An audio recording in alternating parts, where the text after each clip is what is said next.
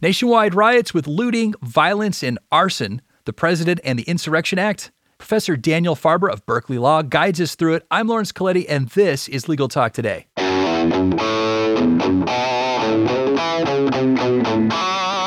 Thank you for joining us, Professor Farber. How are things going up there in Berkeley? Oh, I think we're coping pretty well, all things considered. Yeah, it is definitely some challenging times. You know, our, our nation has uh, been going through uh, quite a few uh, major issues uh, this year. 2020 uh, certainly not off with a great start, but uh, you know, there's the chaos, the uncertainty of COVID 19 shutdowns, which are now turning into reopenings, and of course, there was the killing of George Floyd during an arrest by the Minneapolis police, which caused lawful protests across the country, but also nationwide unlawful riots with instances of vandalism theft, violence to persons, and fires to properties. And so, at the time of this recording, Professor, it appears that the intensity of the unrest is subsiding, but it's still a serious issue. But uh, events like this test the strength of our institutions, and I think people around the country and I think fairly so, will start to critique the government's response to these crises. You know, governors and mayors have their hands full with lawful protesters, the illegal riots, of course, the health epidemic. And so, you know, it makes it pretty difficult for them to uh, do all of that, maintain the law. And, as a result, President Trump stepped in earlier this week and stated that his administration is looking at a military response to help quell the violence in the various states that are having difficulty enforcing the law at the moment. But um, you know, I don't think that will come up I, as the uh, the violence subsides. I don't think that that's going to be an issue. But of course, that raised the scepter of the Insurrection Act, and being that it's uh, coming up with elections coming up here pretty soon, Professor, I think people are going to start asking questions about the emergency powers that we give our governing bodies. And so let's use that as a starting point, Professor. If you could tell us about the history of the Insurrection Act of 1807, its amendments, and where it stands today, I think that'd be a great starting point. Okay, great. Uh, the uh, Insurrection Act actually goes almost all the way back to the beginning of the country. The first form of it was passed under Thomas Jefferson when he was president way back. And it's been amended a few times, uh, some mostly small changes just for clarification. I think the biggest change was after the Civil War when it was expanded to include protection of civil rights as one of the uh, justifications for using the military. Again, there have been further tweaking. After Hurricane Katrina, there was an amendment that expanded the act to cover natural disasters, but that was repealed after about a year. People were afraid it gave the president too much power. So, really, it's been in the more or less the form it is uh, today for oh, well over a century. Professor, as I understand it, the uh, the Insurrection Act, there's some pretextual events and conditions that must take place before the president has the right to use it. So, can you walk us through those? Sure, I'll be glad to. Uh, the president can't send in the military uh, just willy nilly. It's only under certain circumstances. And they all relate to violence, to civil unrest uh, in one form or another. The first situation is where the governor of a state requests it or the state legislature, uh, as the case may be. I think that's not what people have been concerned about in the current situation, uh, or probably not going forward either. The other two are when uh, it's necessary to use troops in order to protect civil rights, when the state government isn't able or willing to protect those civil rights, and when it's necessary to prevent interference with the enforcement of federal law. So, the general situation where it's most frequently been used has been where the state requests it, and the others are somewhat narrow, dealing with civil rights and federal law enforcement. And the president, as I understand it, has to give some notice that uh, he or she is going to step in and use this power, and then these powers expire. Correct? Well, they uh, they don't have a strict timetable, but they only last presumably as long as the emergency does. Uh, and yeah, and you're right. The president does have to give a notice, essentially warning people to go back to their homes before you know the the army can come in with guns blazing or something like that. Authority to act. So I was doing some research on the Insurrection Act, professor, and what I discovered was that there's kind of two tranches of source of authority that uh, legal scholars kick around that uh, they say are the source ultimately of the president's power to bring the Insurrection Act. The first is the inherent authority contained in the Constitution, Article 2, Section 3, and the other is more statutory. So our country has a history of militia acts, and eventually that evolved into the Insurrection Act. And of course, there's been some follow up case law. So, can you help us navigate those waters of the tranches of authority?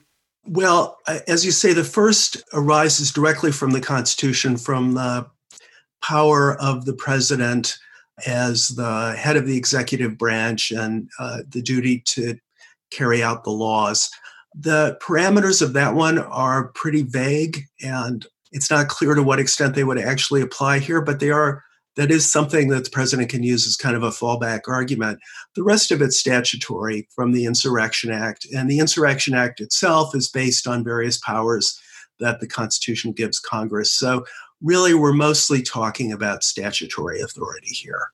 All right, the Posse Comitatus Act of 1897. I know it doesn't apply so much today, but I wanted to bring it up because it uh, taps into the ethos of our country's desire not to have military intervention in domestic affairs. And so, tell us a little bit about that act and how it would historically impact the president's ability to utilize military force for domestic matters. So that act was passed, as you say, at the end of the 19th century. And I think in large part it was a reaction to the aftermath of the Civil War. After the war, for quite a number of years, the Union Army really occupied the South and helped keep order, and at some points actually acted as kind of a substitute government. And I think there was a view uh, later that that was really extraordinary, not the kind of thing we wanted to have happen obviously people in the South were, uh, many of them, very bitter about it. So uh, this law really restricts the ability of the federal government to use the military for law enforcement. And it actually does apply in a number of circumstances today, but it has some exceptions. And one of those exceptions is the Insurrection Act. So, one of the reasons the president might try to use the Insurrection Act, as opposed to, for example, just general disaster response or emergency response authority is to allow the use for law enforcement purposes. So, Professor, I have two last questions for you. So, but I'm going to set it up just talking about past uses of the Insurrection Act. And so, I wanted to bring this up because there is some prescripted recent history utilizing this act. It's not an ancient clause that we haven't used in over 100 years. And so, you know, during the 1950s and 60s, both Presidents Eisenhower and Kennedy used the Insurrection Act to help desegregate the South and and quell violence during those transitions. And then, following up on that, President Johnson utilized the act in the 1960s to uh, quell riots in Detroit, Baltimore, Washington, D.C., and Chicago.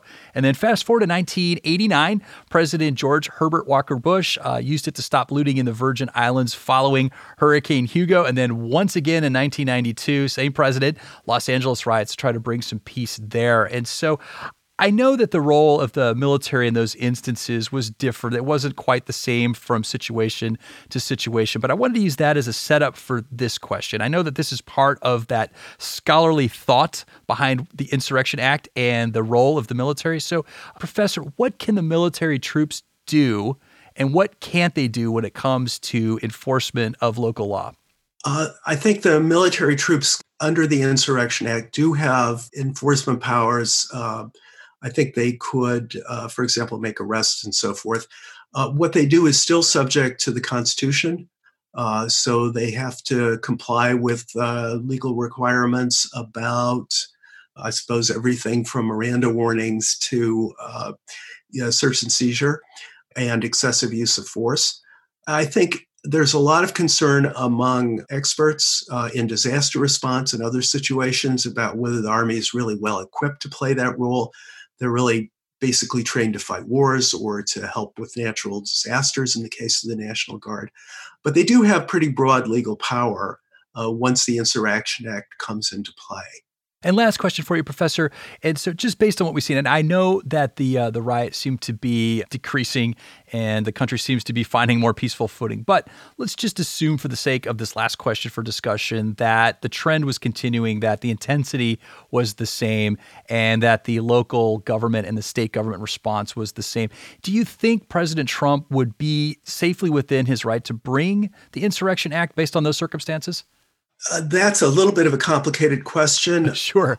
I think I think technically, if I were say the president's lawyer, I would say that I think there are some real concerns about whether the Insurrection Act does apply at all, whether it's properly invoked without a request for a governor in this situation. On the other hand, I would probably also have to tell the president that whatever decision he made, the courts were not likely to interfere with that. Uh, where the courts might get involved is in looking at the specific actions taken under the Insurrection Act to see if they were really necessary. But I think I think in terms of could the president do this and not be uh, uh, knocked down by the courts, I think the answer is yes. Uh, in many ways, the president has the final call about this. But uh, as the president's lawyer, I would still say, you know, you need to comply with the law uh, regardless, and that I think it's kind of doubtful that it would be proper here. Well, thank you so much for joining us today, Professor. I think an educational discussion, and uh, I, I, know at least I got a lot of it. I think our listeners will too. But uh, if our listeners they want to follow up, learn more about uh, what we talked about today, or maybe even follow up with you about going potentially to Berkeley Law, how can they find you? I'm on the Berkeley Law School website, and it gives my email and other information about me. And I'm uh, happy to respond to emails. Thank you, listeners, for tuning in. We'll cite and make available our sources for this episode on our website, LegalTalkNetwork.com. Also, want to give a quick shout out to Danielle Crockett Ginty. I hope I pronounced your name correctly. Uh, she wrote an abstract paper, which I used to uh, form my questions for this episode. It was titled The Insurrection Act and Executive Power to Respond with Force to Natural Disasters. It was primarily centered around Hurricane Katrina, but it really mapped the issue out nicely for me. And she also put me in uh, contact with Professor Daniel Farber and uh, helped me set this interview up. So thank you very much, Danielle. Much appreciated. This has been Legal Talk Today. I'm Lawrence Colletti. Stay strong, America.